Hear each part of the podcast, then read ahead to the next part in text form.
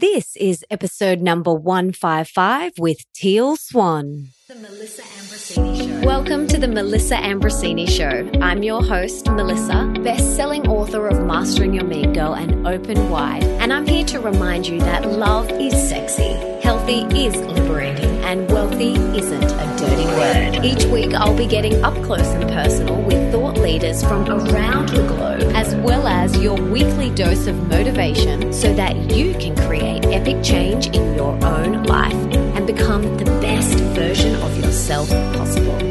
Are you ready, beautiful? Today's podcast is brought to you by the brand new certification program created by my health guru and one of my all time favorite humans on the planet, Dr. Stephen Cabral, naturopathic, functional medicine, and Ayurvedic doctor. Now, if you follow me on social media, you will know that I am obsessed with Dr. Cabral for many reasons. Firstly, he literally saved Nick's life. And secondly, I love his holistic, whole body, individualized approach to health and healing, which includes the essential Ayurveda, which is why he's the most featured person on my podcast. So, if you are a wellness junkie like me, you are not going to want to miss his brand new program, the Integrative Health Practitioner Certification. This is the first of a kind program that fuses ancient Ayurveda wisdom and prioritizes whole body holistic healing. It very carefully takes into consideration that everyone is extremely different with different body types so there is no one size fits all approach here. His approach is about understanding that the body seeks equilibrium. So his program is about bringing your body back into balance as quickly as possible. This program is so in depth and insightful, I've never seen anything quite like it. It will arm you with everything you need to know to take your own health seriously to the next level. And you can even choose to become a certified integrative health coach practitioner so that you can help other people achieve amazing health and earn great money doing it. This program is for anyone who wants to take their health and their family's health and healing to the next level. Trust me, I have seen it firsthand when Nick went from struggling after spending hundreds of thousands of dollars over many years and just not being able to get the answers or support he needed, to now being in the best shape of his life with unstoppable energy and a sense of balance and calm that is truly inspiring. It's also for anyone who is already in the health and wellness field and wants to uplevel their knowledge and skills, or for anyone who wants an entirely new career as a certified integrative health practitioner. Every module is taken directly from Dr. Cabral's private practice. So you get the exact handouts and protocols that he used with over 250,000 client consults. It's all online and you can go at your own pace, which is awesome. This program has got me seriously excited. Head to melissaambrosini.com forward slash Cabral. That's C A B R A L to check out all the details on this epic program and take control of your health and future today.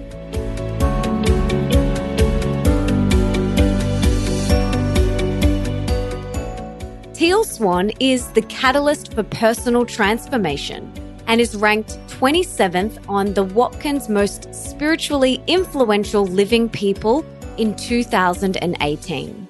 As a renowned author, speaker, and social media star, she travels the world teaching self development and teaching people how to transform their emotional, mental, physical, and spiritual pain. Over the past six years, she has created a library of hundreds of free, powerful self help and self development videos on YouTube with over 60 million views to date. Wow. And she has a new segment called Ask Teal, which is released every Saturday, all of which developed as a result of her life experience. She is the author of three books which have been published globally in a number of languages, and with her new book, The Anatomy of Loneliness, is out right now, which we are very excited about. And in today's episode, we chat about how she got the title A Catalyst for Personal Transformation, her story and her extrasensory abilities, how to unlock your inner clairvoyant. How to tap into your emotions for inner transformation, why you need to feel your emotions for transformation, her process to release your emotions, feelings, and past pain, what is shame deflection, how to heal your inner child and childhood trauma, the truth about your triggers, plus so much more. And for everything that we mention in today's episode, you can check out in the show notes. And that is over at melissaambrosini.com forward slash 155. But before we dive into today's episode, I want to read the review of the week.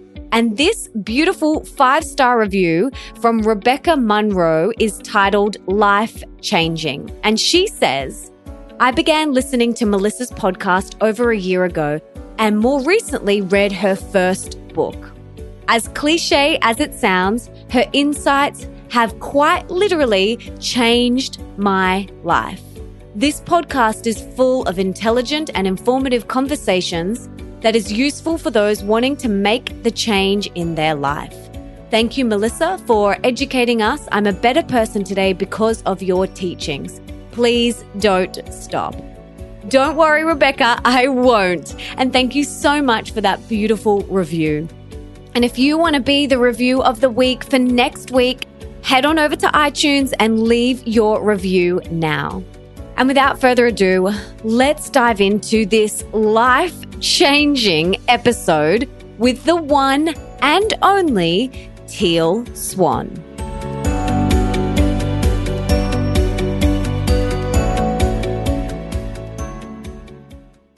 Welcome, Teal. It is so great to have you on the show. But before we dive in, can you please tell us what you had for breakfast this morning? Oh, gosh. What I had for breakfast this morning was a green shake. I'm sort of obsessed with this Warrior Force stuff. It's like the most intense green powder you can possibly add to a smoothie. So I put that in some bananas and almond milk. Mmm, sounds good. I would love to try that. And I, I guess it's set you up for the day, has it? No, I forgot to eat halfway through the day after that. So now I'm, you know, more hungry than I should be. now, I'm so excited for our conversation. And you are known as a catalyst for personal transformation. Can you mm-hmm. tell us a little bit about your story and how you got to where you are today and how you got this title? Oh, goodness. All right. So, my story of how I got to this position starts a long, long, long time ago. I was born on this planet with extra senses. So, I'm not just seeing the physical 3D dimensional reality, I am also seeing like a blend of the other dimensional reality. So, I'm the kind of person who's talking about auras, talking about dead people, talking about guides, and it didn't go well, to put it mildly because my parents I didn't come into a spiritual family, I came into a scientific family, and so they didn't know what to do with any of this. And Unfortunately, also, my parents lived in a very religious town. They themselves weren't religious, but they were in a Mormon town and rural LDS. So, in that type of a community, is this belief that the kinds of abilities that I had were a gift of priesthood, but priesthood only belong to men. So, if a woman or a little girl is exhibiting the, the traits, it's a gift of the devil. So, I was an outcast of society. And based on that type of stuff that I was doing, I caught on the radar of a person in the community who was a loose friend of the family's who wanted to induct me into a cult based off of my capacities and use them for his own devices. So, for about 13 years, I had a mentor that my parents entrusted me to who was actually causing a lot of the issues with me that he said he was healing. And so, actually, I started off my life in the spiritual work being a person who accesses other dimensional information so when I escaped at 19 after 13 years of very horrendous abuse that I incurred under this man and with the groups that he's affiliated with, I wanted nothing to do with spirituality at all and went into professional sports. But as the universe tends to do, it led me into a space where there was no way for me to personally expand unless I kind of re-owned that aspect. It's almost like if you're running away from a part of yourself, you're always going to keep running into a wall. So I was running into that wall, running into a wall, and I was like, all right, I've got to, I've, I have to just accept this as the reality, and it's not going away because my abilities, it's not like a, it's not a mind's eye thing. That's what people don't understand about extrasensory people. It's not like an intuition. I mean, you're you're literally walking around almost like you're in a waking hallucination state you know, because it's like you're physically seeing auras. You're actually physically seeing the fact that there is no solid structure in today's world. Everything's just energy blending into one another. So I went back in the direction of that. And to my complete surprise, this was like my jam. I mean, it was crazy. I would be working with a person one on one, and I would look at the clock and realize that like four or six hours had gone by and I didn't even notice. So when things started to change for those people for the better, I started to think, you know, maybe, maybe actually I could do something positive for people and for the world.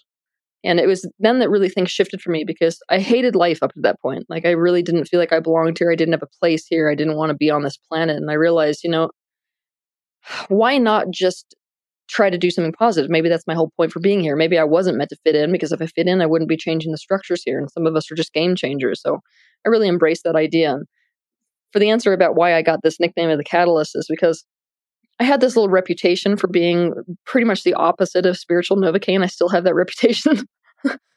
People love it and people hate it. Where, you know, instead of being like a super inspirational speaker where you go and you sit down and somebody tells you you can do it and your life is awesome and you feel good for a day and then you're back to the same stuff the next day, like I would say things that would completely catalyze a shift within a person so that oftentimes, you know, their life collapsed so that what could be built in the place of their life collapsing is like a way more authentic and better feeling life. But as we all know, like genuine healing doesn't always feel good. So people started referring to me as the catalyst.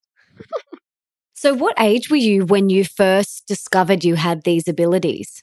Well, I was about 4 yeah, about 4 years old to 5 years old when it really set in that I that I was like this because of the reaction that I was getting. I mean, if you if you're born this way, this is the only way you know to be.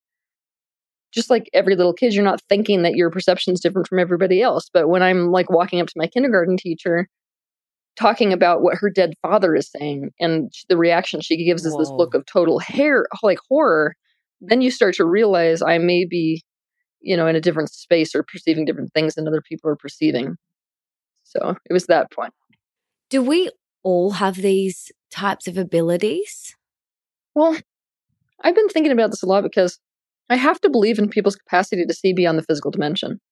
You know, so I believe that people can develop abilities, but I'm a rare case in that my abilities are actually more of a disability that enables me to have a, a different way of seeing the world. So not all people are born in the same way that I was born. I opted into a bunch of conditions that actually disabled my filter. So the way to describe it is almost like this physical time space reality that you're living in that we call life on earth it's almost like you're plugging into with all of your perceptions you're plugging into a very specific computer game so it's almost like if you're playing a, a, video game right if you could become the avatar in that video game but forget the person sitting on the couch that's what most people are doing but there's a there's like your brain there's a portion of your brain that enables that enables you to completely plug into the the 3d reality and mine was disabled so what is a disability makes it so that i can see a multidimensional reality it's and that actually that part of your brain is also what is disabled when you're taking shamanic medicines.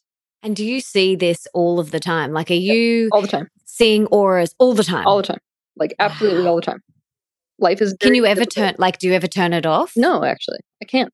Trust me. For like for like a good chunk of my life, I all I did was go to person to person to person to try to get them to tell me how to shut it off. Because that's there's that philosophy out there. Like you can learn to turn it on and turn it off. Actually, that's not the case any more than you can turn on and turn off paralysis, you know? So I, I, sort of, and I realized I was doing that out of resistance. I was resisting who I was. And so my life really started turning around for the positive when I stopped trying to shut it off and just embrace that this was my life and I was going to have to organize my life around it instead. And I can imagine at times it's felt very frustrating for you, but then it's also been incredibly amazing. So, how can we tap into more of that within ourselves? Like, can we unlock our inner clairvoyant? You know, can we tap into these abilities within ourselves and really tune into them more? Or is it just something you're born with? I think that people can do it. I think I'm the worst person in the world to come to for that kind of teaching, though, to tell you the honest truth. You know, it's like, I would hope that if somebody has a natural talent, you would go to somebody else to learn how to run. Like, some of you may know Usain Bolt, right? He's somebody who can just, like, I mean, the way he runs is incredible. Now, if somebody's got a talent like that, they may not be able to tell you how to do it because they never had to struggle with it. So, this is one of those moments that I'm like literally going to say, I think there are probably other spiritual teachers in the world who could be actually better at teaching people how to tap into those types of, of things. I've never had to try. So, I mean, I've got my perspective on it and I can give that to you, but I, I just really don't think I'm the best one to go to for that type of question. Yeah, share your perspective. Okay, my perspective is that the more tapped into your emotions you are, the closer you get, you know, the capacity to perceive beyond your current limitations most of us, when we come into this time space reality, our emotions are actually the greatest tie we have to the multidimensional reality. For example, let's say that mm, let's say that that there are life path potentials. If you get in this car, you're going to get in a car wreck. Our emotions can go where our physical mind can't go. So the mind, let's say that of the average person can't see those life path potentials, but the emotions can. So they're the ones that are going to be like, don't get in the car, you know. And we have lived our whole lives turning against our emotions and being sort of overriding them constantly. So the information that we're perceiving from the greater universe can't translate through our emotional field. So I feel like if one of the greatest way for people to actually get into this multidimensional awareness is actually by retapping into their emotions and making it so that they they're so tapped into their emotions that they start to perceive every single subtlety and what I notice with people is that when they, let's say they focus on that, right? So they focus on getting in touch with that, that type of perception. And what happens is that that's usually heart chakra. So the heart chakra opens or that center of receiving awareness opens to a degree where it gets maxed out. And once it gets maxed out, other aspects of you start to open to further perception. And that's when people start to get, you know, the really awesome visions and things like that. So, how do we tap more into our emotions? Well, I have this whole video actually on um, YouTube about how to feel. And in that video, what I'm presenting is the fact that, I mean, it's quite simple. You have to set your timer if you've got a real issue with your emotions. You got to set a timer every day at whatever interval seems manageable. Some people do it for 10 minutes, every 10 minutes. Some people do every hour. Some people do it like five times a day. But you set your timer to go off. When it goes off, you have to do an inventory on what emotion you're feeling. But what people don't get yet and need to is that emotions register in the body as sensations. So, you know, I may describe anxiety, but the question is, what does anxiety feel like in the body? Does it feel like tension? Does it feel like buzzing? If it had a color, what would it be? If it had a shape or a texture, what would it be? So, this practice gets you more and more and more in touch. And in this practice, you know, you have to write it down every time. So, it's like you're becoming more and more and more and more aware. When you start doing that, so you take this inventory on your emotions, emotions will cease to be mute and instead they become very intense. So, the way I like to describe this is like in the beginning of learning how to surf, it's very difficult to feel the differences in water underneath the surfboard. You're just sort of confused as to why certain things are happening. But the better you get at it, the more you can sort of feel the way the water is under the surfboard and adjust accordingly. And that's exactly how it is when we turn into emotions. The more we do it, the easier it gets for us to go underneath it to whatever message, personal truth that that emotion is trying to convey. That's my argument. Underneath every single emotion is a personal truth. So we start to access that emotional truth that's underneath the emotion. And based off of the awareness of that personal truth, we are able to make adjustments in our life. And when we start to flow in the direction of that, so we're making these adjustments, making these adjustments, and becoming more and more and more aware, it's impossible for awareness not to increase and increase and increase and increase and increase. So it's it's you know it will be impossible for somebody to be limited to your physical time space reality if they're on the path of awareness. It is an inevitable thing that that these centers for perceiving let's call it multidimensional realities will become more and more and more and more intensified. There's so much suffering in the world at the moment and so much suppression of our emotions. You know, I look at, you know, my parents' generation and they had that attitude, you know, you pick your socks up and you forge forward, you know, you sweep your emotions under the carpet. Mm-hmm. And now we have cancer and now we're getting heart defects and now. Mm.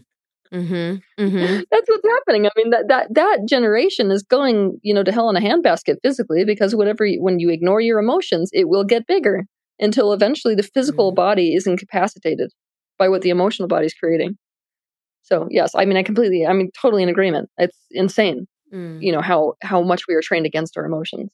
Mm, totally. This is something that I've really had to learn because that was the schooling that I got growing up Mhm. was, you know, big girls don't cry and pick your socks up and forge forward and sweep your emotions under the carpet. And it's something that I've really been mindful of on my spiritual journey is really allowing myself to feel those emotions and I visualize them like waves. Mhm. You know, you use the surfing analogy and allowing, you know, whatever sensation it is in my body to wash over me like a wave. Because in the past, I, I would have suppressed it or run away from it. Oh my God, don't want to feel it. Too scary, too scary, too scary. Mhm. Push it down, suppress it. Where now it's like, it's, they're all just feelings. They're all just sensations in the body. And what does that feel like? Does that feel tight? Does that feel constricted? Does that feel dark, heavy? Exactly what you said before. You know, that's what I do. I describe it and I, and I really Mm. allow myself to fully feel it because that's when we can, you know, let it wash over us and let it go. But what happens if we don't? What happens if we don't feel our emotions and feelings and we just continue to suppress them? Oh my god, I, I this is like a book I could write on this topic. I like I didn't. I mean, the answer is so huge. I mean, it's down to what I said before, where if it's not going to be paid attention to on the emotional or mental level, then it will become a physical issue. And most people aren't recognizing that about chronic ailments, but it's the reason that we have such a poor track record of healing anything except for acute injury in the mainstream medical field. We don't know what the hell to do with chronic illness because we don't understand that what's causing chronic illness is these emotional and mental states that we haven't done anything with. And so they've intensified and then magnified throughout the body. So that's one thing. You want to die of cancer? Go ahead, suppress your emotions. Another thing that it does with our lives is that we cannot make a single decision that is actually in alignment with our authentic truth. And the amount of damage you can do when you make your decisions based off of not your own authentic truth, I can't even freaking tell you. So like let's say that you're you're little, you're taught to ignore your emotional guidance system and so you do things because you should. You're doing them out of the reason that you think that it's actually going to feel better to comply to societal expectations. So let's say you've got a, a guy who doesn't really want to get married, but thinks that marriage is the right thing to do. So that's an inauthentic. It's not true to who he is, but he makes the decision, gets into a marriage. He's in that marriage for 15 years. Now he's 40. He realizes, crap, this is not really in alignment with who I am. Now he, you know, goes off and has an affair. It ruins the marriage, destroys his kids' lives. So almost everything you look at in the world today is the result of suppressing emotion. I mean, same thing with our, you know, the people who shoot up schools. It's the same thing. You've got a person who's in acute amounts of emotional pain. Nobody is noticing. They don't know how to deal with it themselves. They try to suppress it or try to escape out of it. You know, for for somebody who's wanting to shoot up a school, picking up an, a copy of the anarchist cookbook is a way to feel relief. So they're sort of grasping at that or grasping at drugs to try to feel better you know, as opposed to stay in their emotions. And then eventually the emotion erupts because that's what happens with suppression. When we suppress something, we're actually feeding it with energy and we're feeding it with energy into sort of like a tank. And there is a point at which that explodes, at which point we take gun, shoot up the school. So, oh, like an addiction, I just mentioned that. So that's another application. I am not paying attention to the emotions. I'm not dealing with the emotions. I don't know what to do with them. I'm feeling lonely, but I don't know why. It's basically just confusion around the emotional state. I want to escape from it. And so I'm going to inject heroin. I mean, so many of the problems that you see in the world today are a result of this. It's our improper dealing with emotions. That's why I'm calling this the age of emotional unenlightenment. We're basically in the emotional dark age. Mm, so true. So, what are some steps for someone who might be listening and they realize that maybe they are suppressing some emotions and they've got some stuff bubbling away there, but it feels so scary to even look at? Like, what are some steps that people can take to start feeling these emotions and releasing them? The first thing that I would say to people who are terrified in that position is you can always go back to doing what you've always done. I mean, it's very simple. If you you've got plenty of techniques to escape out of emotion. So it's almost like all of us, most of us, by the time that we get to this phase in our awakening process, we already know how to escape out of emotions. So use that as your safety net, you know. Use the fact that you could just go turn on the television and distract yourself as your safety net. Now that you've got that as a backup, you can focus on learning to be a little bit uncomfortable. So the first practices that I would do is whenever you feel an intense emotion, find a chair to sit down in, close your eyes, and go towards the emotion instead. So it's almost like you're inviting it to take over your body. It's almost like a complete surrender. So instead of fighting it or arguing with it, you may fear, you feel your fear going into it, but you let the sensations take over your whole body. It's what you were describing. It's the same kind of energy as if we're in an ocean wave and you completely lay back and let your whole body go loose and let the wave push you wherever it wants to. We're going to start doing that with emotions over and over again. So we start to see that we have the capacity to actually hold space for our own emotions. And after we do that for a while, I mean, these things have to be a practice for a while so that we're no longer in resistance when we feel them. After that is, is a process that you do, you can start to actually question the emotions. So once you have let them wash over you, you're asking the question, when did this emotion first arise? You know, if this emotion had a message for me, what a message would it be? It's almost like looking at what personal truth is underneath that emotion. And based off of noticing those thoughts that are actually underneath that particular emotion, then you have the key to maybe positive changes you have to make, steps you need to, to take, or else you are becoming aware of something you weren't aware of in yourself before.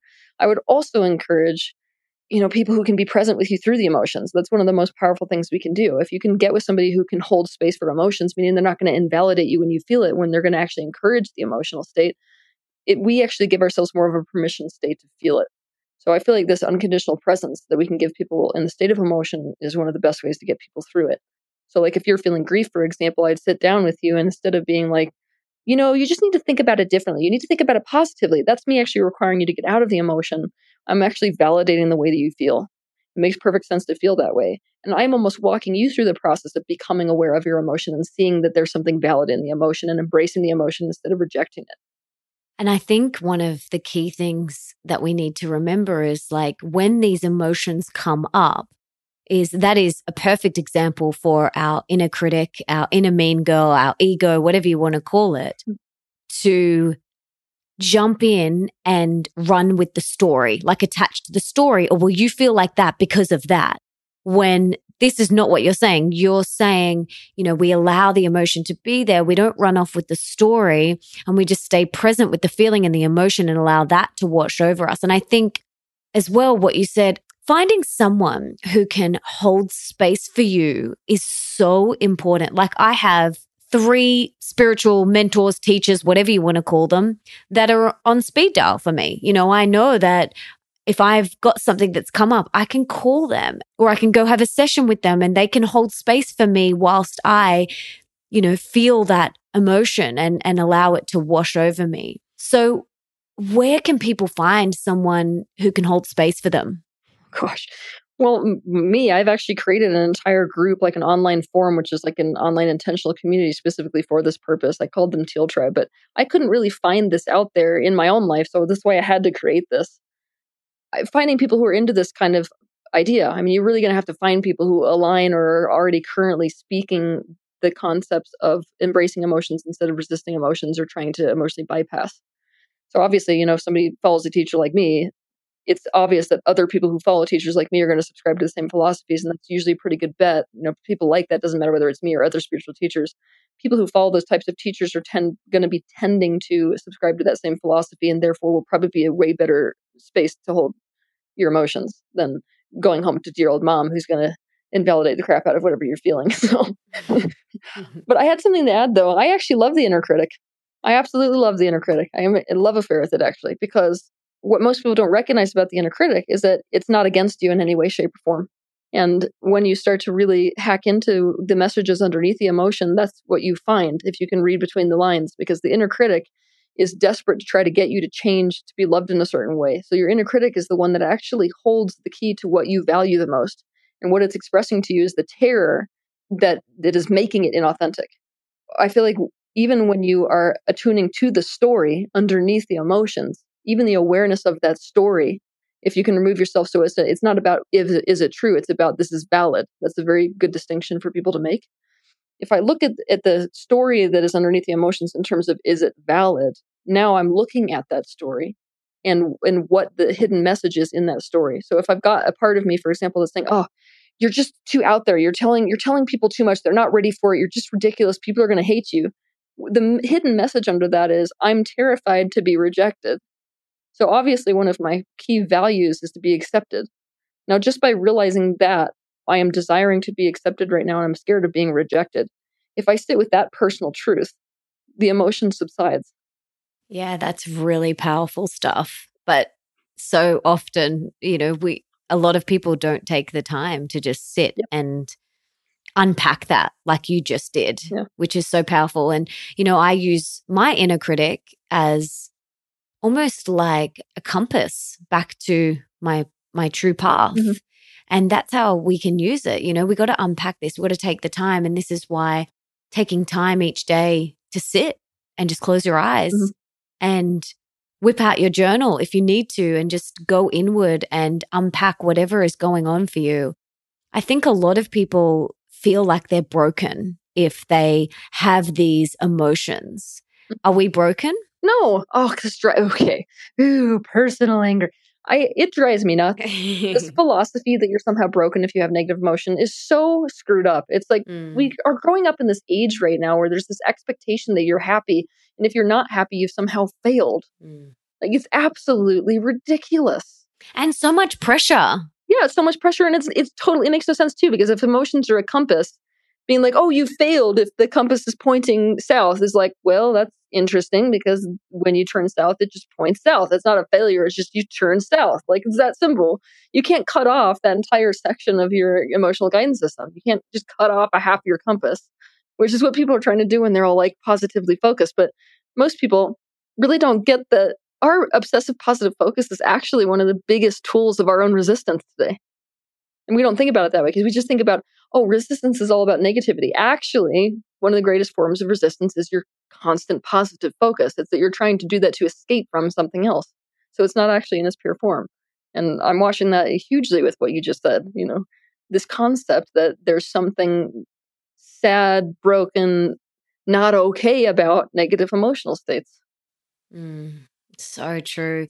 I was just reflecting back on, you know, me and my journey. And there's definitely been times where I have absolutely felt broken from having these emotions come up. And yeah, now I have the awareness and I realize that it's all part of the process. And I'm not broken. And neither is anyone listening. No one listening to this is broken. We are all on our own journey. And, you know, I love this concept of just sitting, feeling, allowing it to wash over you, almost by being a little bit of a detective Mhm. and going, okay, well, what, is, what does that feel like for me? How does that feel in my body? What does that mean for me? What's the deeper truth? Like you said before, that deeper truth is, you know, I don't want to be rejected. And unpacking it for yourself, I think that's really powerful and a great practice that we could all get into each day. Me too. You want me to elaborate on something that I think will help people here? Oh, absolutely. Okay. So what, what we're getting into with people who make us feel broken for having emotions is actually shame deflection. So what people are actually meaning when they turn against your emotions is I don't feel good with my own emotions. When you feel something, it makes me feel something, and I'm not okay with feeling something, so you're wrong for feeling something. That's what it is. And with, with shame Mhm. deflection, we get into a sort of ping pong match, right? Where we actually feel insecure, but we don't want to face the fact that we feel the insecurity, so we make it the other person's problem. And then it becomes like this defense back and forth type of a thing. A typical argument looks like a ping pong match of shame deflection. So this is what has happened with emotions. So next time somebody shames you for your emotions, just remember it's not you that has a problem with not feeling, it's that person that has a problem with not feeling. And when you feel, they feel.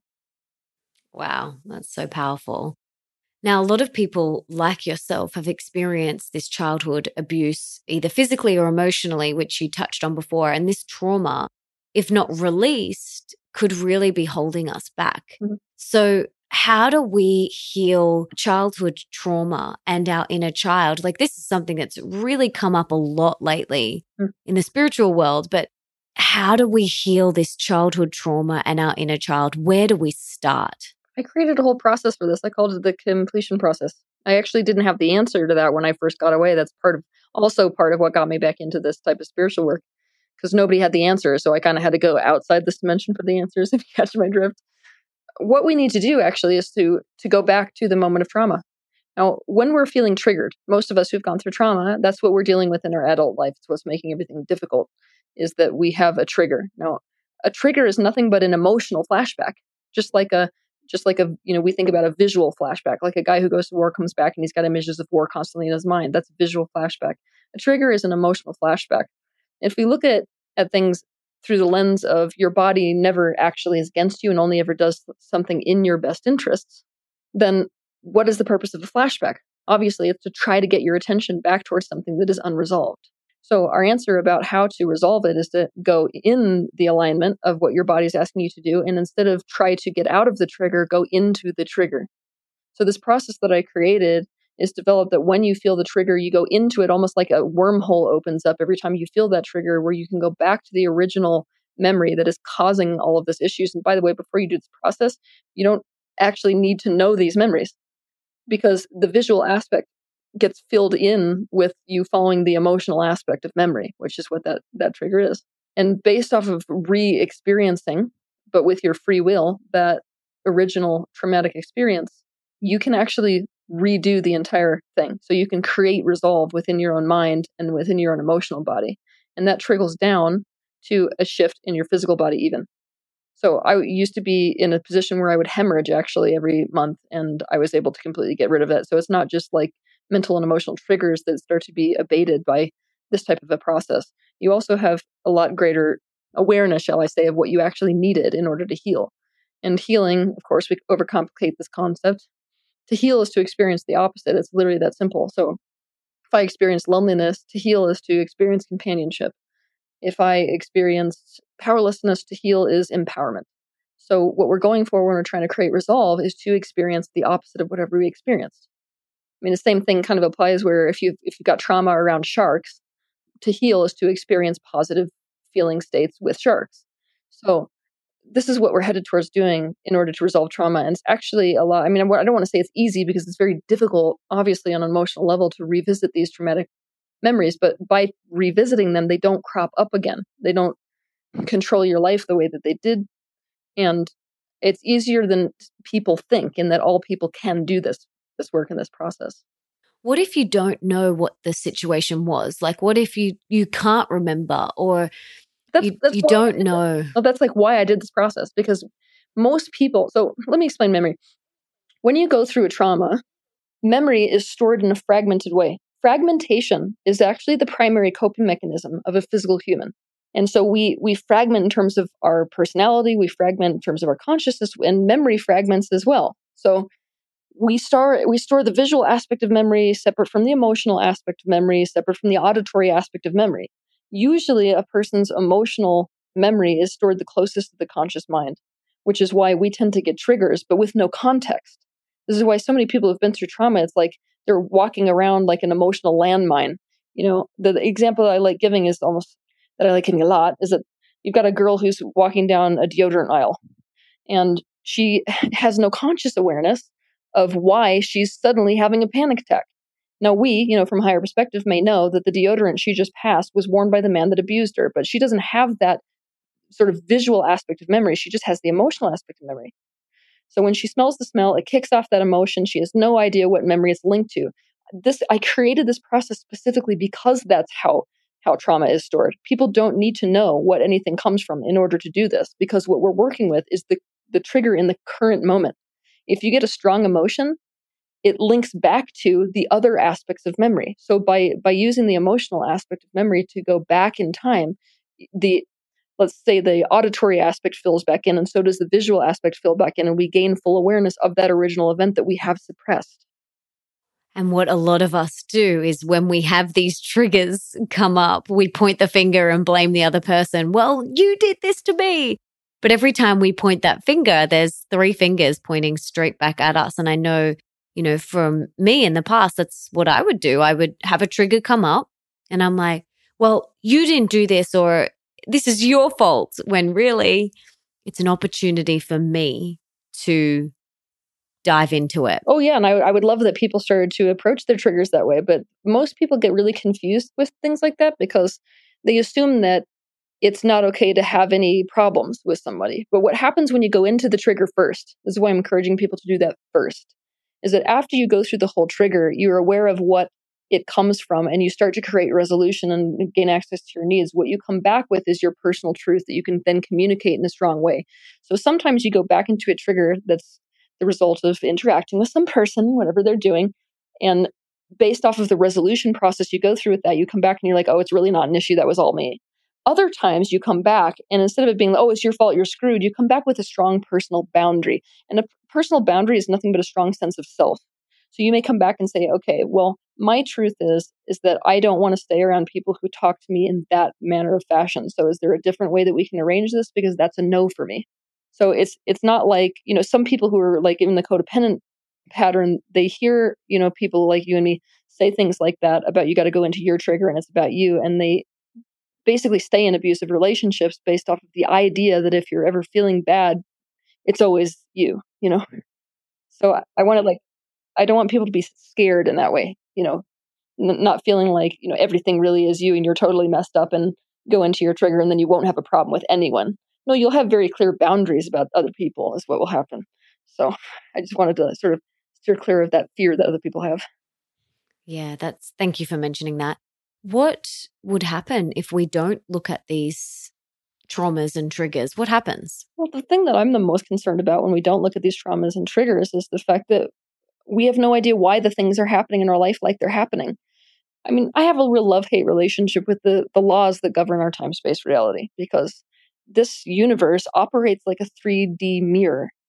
So if we experience something and we don't create resolution with it and we're not conscious of it, it will come up again. I, I call these um it's like reflector experiences. So if in my childhood I have an unresolved experience and and resolve by the way means that you've moved into the opposite frequency as healing. So if I was alone, I have moved into a space of companionship. Most of us we haven't experienced the opposite.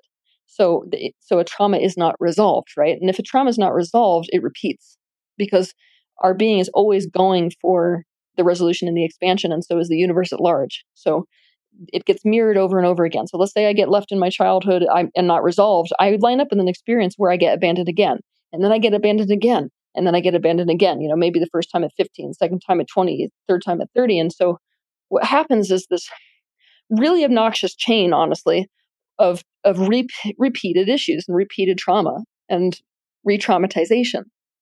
And so a person's life, I mean, I can't tell you how horrible a person's life can be based on not having the awareness of the experience enough to shift that pattern into a space of healing.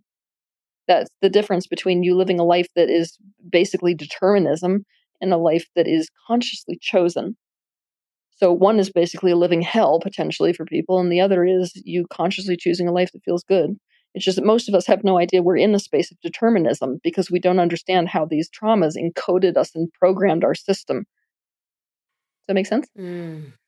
Yeah, absolutely. Absolutely. Yeah, this is so powerful. So powerful. I'm just thinking back. I was reflecting back on triggers that I've had in my life, and it's definitely been when I've not wanted to really look at it. That's when I've felt the most suffering. Yeah. Oh.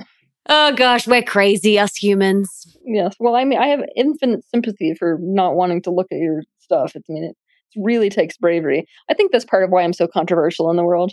I am I'm totally against spiritual novocaine, like the concept that you just inject good feeling things and that that does anything. So I prefer to take people in the direction of the shadow. So of course they're going to resist like crazy, and I understand the resistance.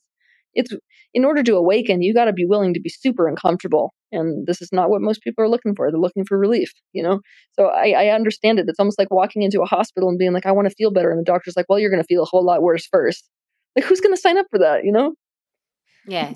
Willingly put their hand up and go, okay, let's do it. Yeah. It's like you have to get desperate. That's what it sort of feels like. You have to get to a point where you're so desperate that you're so willing to do that, you know?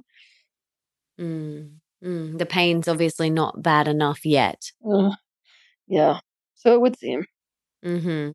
Ah, this has been so great. Really, really powerful stuff. I would love to shift gears a little bit more and just turn the spotlight on you and learn a little bit more about you.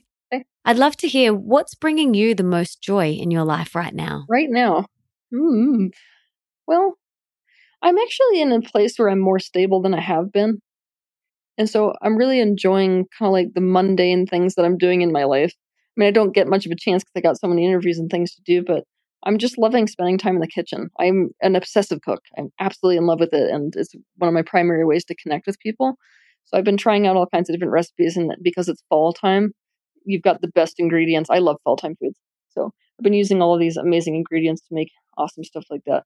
the other thing that's making me happy as a clam is the prospect that once I'm done releasing this new book that I've got that's coming out November 6th, I'm going to start on the novel that I have been, I'm actually three chapters into it already, but I've been wanting to write it forever because it's such a big deal. And I get to focus on that. So that's my joy. Mm, awesome. What are you working on or would like to improve within yourself at the moment? You know, for me right now, I have such a huge group that's against me. I'm actually now the most controversial person in the spiritual field. It's bad enough that I'm getting kicked out of events and you know people are like sponsors are threatening to drop me or drop whole whole events if I show up and I mean I'm I'm actually getting hit with a level of antagonism that is absolutely unheard of in this business and so for me what i'm personally working on is like you know obviously everything mirrors. So what i'm working on is how am i, a match to this? How do i take the people who are hating me as part of me? Because my principal teaching is integration right? So the people the very same people who are standing outside of my events picketing and things like that they are a part of me. Now how do i find that part within me and treat them as if they're a part of myself? And once i do that how do i react? And it is a really intense challenge to take on I mean, it's one thing to sort of practice love with the people who are loving you. It's a whole other thing to practice love, which is to take something as part of yourself with somebody who is actively in the, you know, the place of hating you and without going into a space of spiritual bypassing, you know. I want it to be genuine. I don't want it to be like, well, spiritual teachers who are enlightened always have positive emotions towards everyone, even if you're getting smacked in the face. The reality is, I don't have positive emotions towards them. So how do I work with those positive emotions so as to to not split myself and at the same time take them as part of me? And it is it's really challenging. Like I think I'm going to be working on this for a while. I mean, I could be surprised. I could wake up tomorrow in a different state, but this is my main focus. Wow, thank you for sharing that. What do you think it is that they are resisting? Oh my God, I, you know, I keep figuring it out and then feeling like I don't have it figured out. I, I really don't understand what makes me upset people so much, you know, to this degree.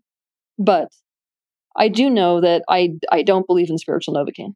So I'm the kind of person who, you know, is really subversive because when somebody comes to me, I'm not just going to be blowing them up, you know, with feel good information. I'm also going to be calling them on their deepest, darkest, most vulnerable shadows, which makes me the single biggest threat to the human ego human the human ego has one enemy and it's shame. The human ego has to see itself as good. So if i say or do anything that pushes somebody into a space of shame the ego is likely to deflect it and then make me the problem. And i'm so i'm in very slippery territory being kind of like you know the shadow worker in the world today. I'm in very slippery territory with the human ego itself based on how often i'm going to be triggering it. Mm. Well, I think the work that you're doing really matters. It's very important and keep doing it. Thanks. Please don't stop. I also think that my image doesn't help much. You know, I, I don't look like the package that spiritual information is supposed to come from. I don't like spend my time in flowing robes. I tend to wear high heels most of the time. you know, I look like somebody that would come off of a Vogue magazine more so than I look like a spiritual teacher. And I feel like there's a lot of stigmas that we have around that and also, you know, the sexism thing. I get it in this business all the time.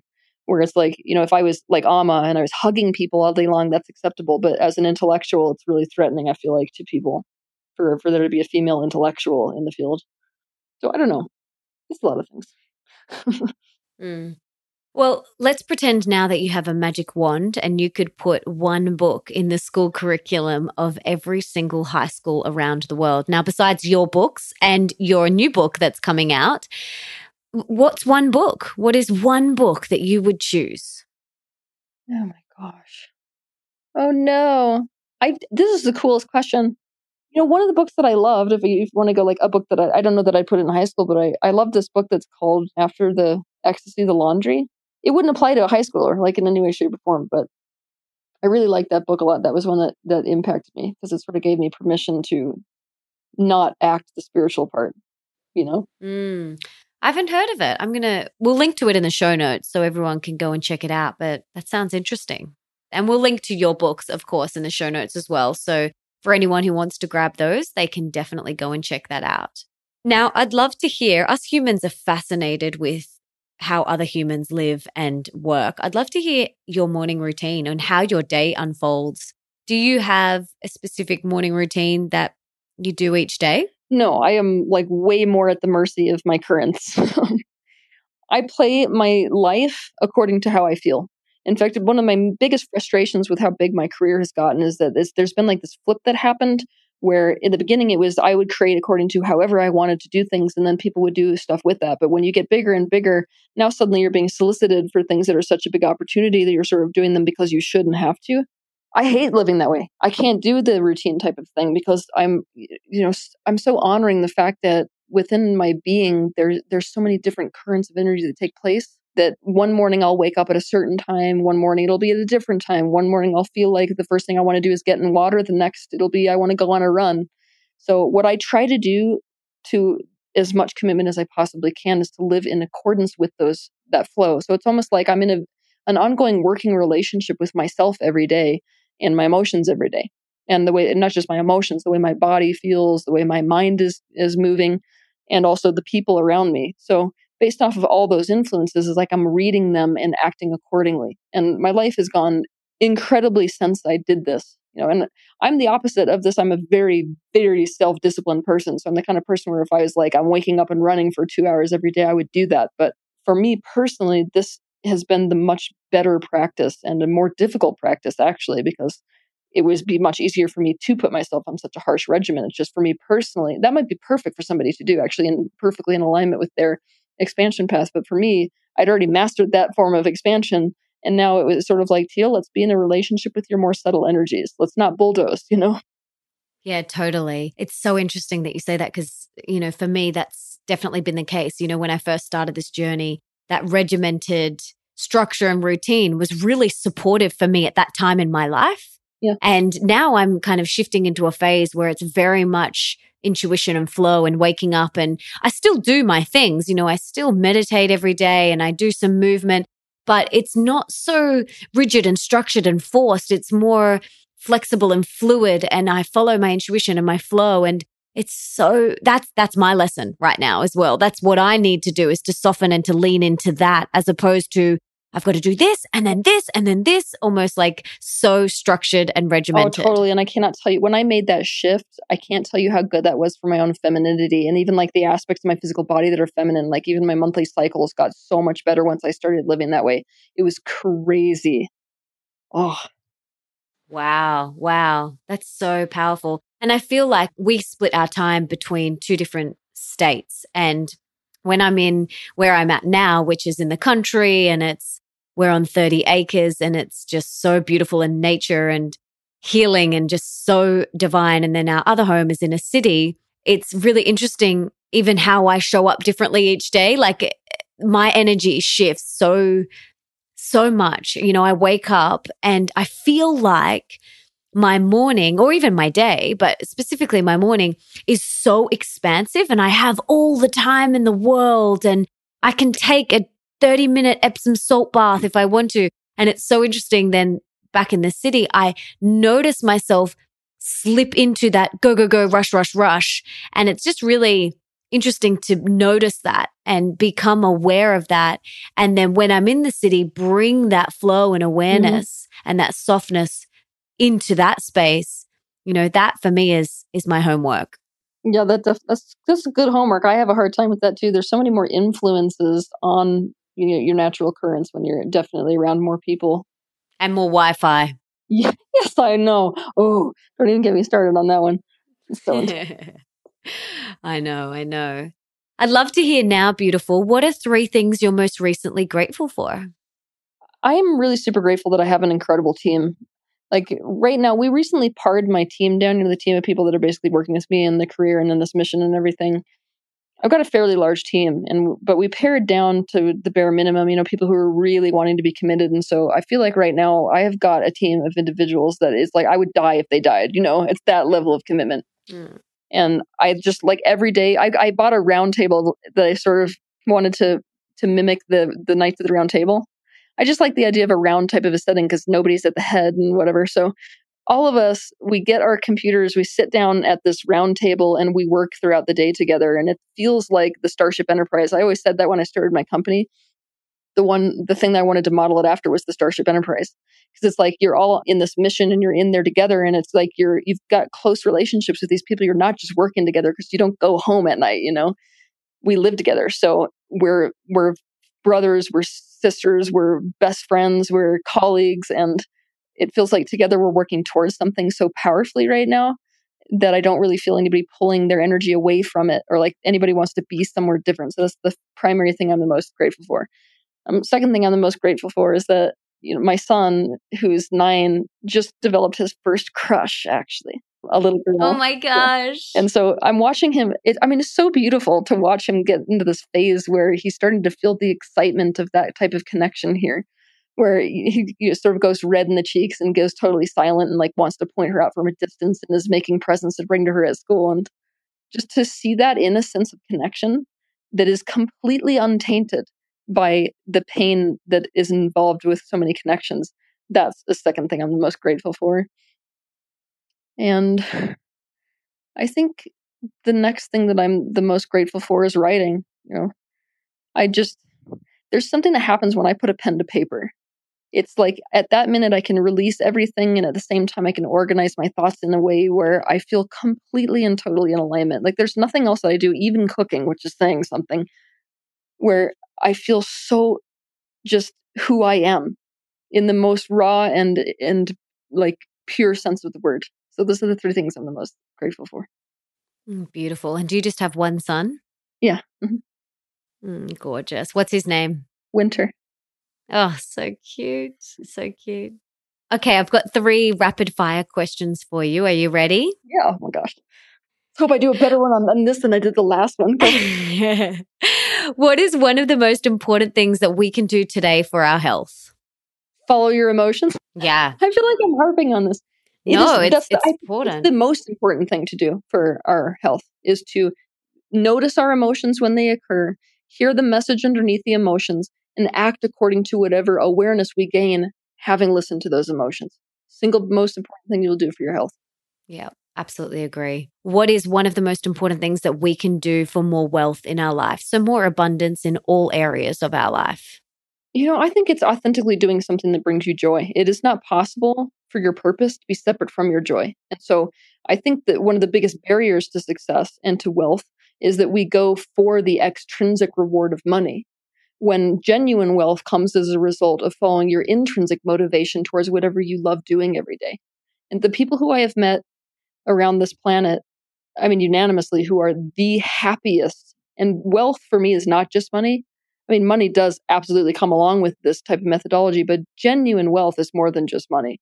Wealth is like a state of life, it is a state of being and it's a state of abundance in terms of all things, not just finances, relationships as well.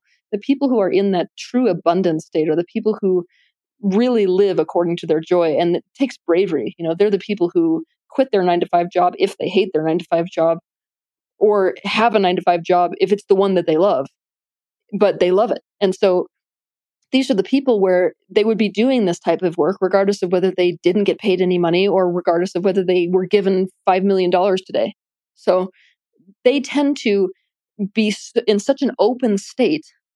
And when you're in such an open state, meaning that all of your, when you see a person in that flow state, basically, where they've chosen in alignment with their authentic truth and their joy, what you notice is that all the, the chakras in their body are completely open and they're in alignment with their own source stream. So they're getting fed with like 400 times this, the energy that the majority of people are.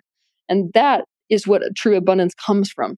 It's like when we're in a space of complete receptivity instead of resistance. Mm, absolutely. Thank you for sharing that. It's beautiful. And the last one is what is one of the most important things that we can do for more love in our life? My answer is going to be counterintuitive. To love is to take something as part of yourself. It is that simple. Sometimes it's easier to do that when you feel positive towards something else. But we can't be in a state of love and push something away from us. So what we have to do is is to quit pushing things away from ourselves and that includes parts within us so to what we can do for more and more more love is to notice the aspects of ourselves first then we can work on the outside world notice the aspects of ourselves that we are pushing away and instead of pushing those aspects away from us we bring them closer we try to understand them and we meet the needs based on the understanding of them so for example if i am rejecting my own anger I'm actually not loving a part of myself. So if I bring that anger closer to myself, I'm recognizing it as a part of me, and therefore it has valid needs and valid wants. I'm trying to understand what message that that anger is trying to convey, and based off of hearing that message, I now take steps in my life that are in the direction of my best interests and the best interests of that aspect. Because best interests are inherent in love. If I include something as part of me, its best interests are part of my best interests now. So, I mean, it's interesting for us to think of ourselves in this way, but if I'm thinking in terms of the best interests of the part of me that's angry, the anger will subside, but I will come into more harmony with myself. Mm-hmm. And then in the external reality, I'm no longer a match to the external reflection, which I then also push away. Mm. Yep. And that's what we all want is that that harmony within ourselves. Yes. So badly. Yeah. This has been so beautiful to connect with you and to hear your wisdom. Is there anything else that you want to share? Any parting words of wisdom? Anything else that you'd like to share with my tribe? Yeah, what I'd like to share is that right right now a lot of people in the globe are kind of feeling discouraged a bit because most people's lives are kind of falling apart in one way or another. I don't know if you guys have noticed this, but we are actually in a whole phase right now this year specifically of coming into a state of stability. And obviously, people be confused then. They look at me and they're like, wait, what do you mean though? Because, like, obviously everything's unstable. So, how could, this, could this year be about the theme of stability? What's happening is that everything that was unstable or built on a crap foundation is going to be falling down. So, let's say that. Let's say that the reasons that you got into a specific relationship aren't really stable reasons or aren't really reasons that are true to your being or to your own personal growth it's chances are that that relationship's going to fail this year. And same goes for careers you've chosen, life paths that you've committed to. And so when you're in this process of developing something stable, everything that is unstable has to fall. And a lot of people are in that process. So what I would leave with you is that if if a lot of people are in that phase, know that it's a part of you actually getting to a place that is completely stable. And that pretty much everybody is in the same boat this year. And not to be discouraged because if you will just follow your emotions towards what your actual authentic truth is, you actually have the capacity this year to build something that is lasting, which is what you've been asking for. You know, you've been asking for the purpose that sticks. You've been asking for the relationship that's genuinely a feel good relationship and isn't going to go anywhere. You've been asking for the career that's stable and is going to be there. So, you know, the opportunity is definitely there, but that's sort of my parting words of wisdom. Thank you. That's really powerful. And you know, it has felt for a lot of people like this spiritual washing machine this year. Yes. yep. Yeah, exactly. Mm-hmm. And yeah. I love that, you know, it, it is falling away, creating these new foundations in which are going to set you up. So I love that so much. Thank you for sharing that. Mm-hmm. And something that I'm really passionate about is is being of service and helping others. It really lights me up. It it you know, makes my cells dance. So, how can I and the listeners serve you today? Well, I think Uh, right now I am super interested in getting awareness out around this concept of loneliness. That's why I wrote this recent book. And what I'm trying to do is to create it basically turn this book into a New York Times bestseller because when you do that, suddenly the news channels that wouldn't have an interest do have an interest. And what I'm needing to do is to get on those types of more mainstream forums in order to be raising this as a social issue. Loneliness, if you look at it, is actually what's underneath addictions. It's what's underneath every crime ever committed, and it is the social epidemic in our world today. It doesn't matter what country I've gone to, what continent I land on, every person I talk to reports the same thing, which is the sensation of loneliness. And this is not loneliness that can be resolved by being in the room with another person. Thank you for this interview. It's just been so great to connect with you and to feel your energy. You're a really beautiful human being. You are so, so light and you've got such a big open heart. And it's been absolutely amazing and such a pleasure to have this time to connect with you. So I'm so grateful and thank you for being here. Thank you so much for having me. I loved today's episode, especially all of the stuff on triggers, and I got so much out of it. And if you did too, please subscribe and leave me a five star review on iTunes or on your podcast app. because that means that we can inspire and educate even more people together. And don't forget to tell me on social media, either on Twitter, Instagram, or Facebook, who you would like me to have on the show. And for everything that Teal and I mentioned in today's episode, you can check out in the show notes. And that is over at melissaambrosini.com forward slash 155. And you can also listen to all my other episodes there too.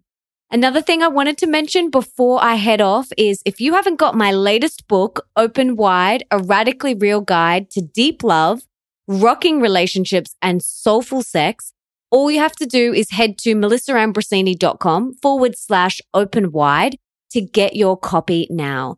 And you can also get access to my free open wide video masterclass that Nick and I created just for you.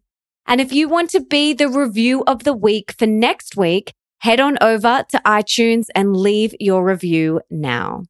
And before I go, I just wanted to say thank you so much for being here, for wanting to be the best, healthiest, happiest, and shiniest version of yourself. You rock.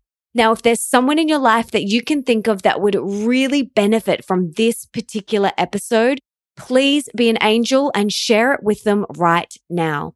You can take a screenshot, share it on your social media, email it to them, text it to them, do whatever you've got to do to get this in their ears.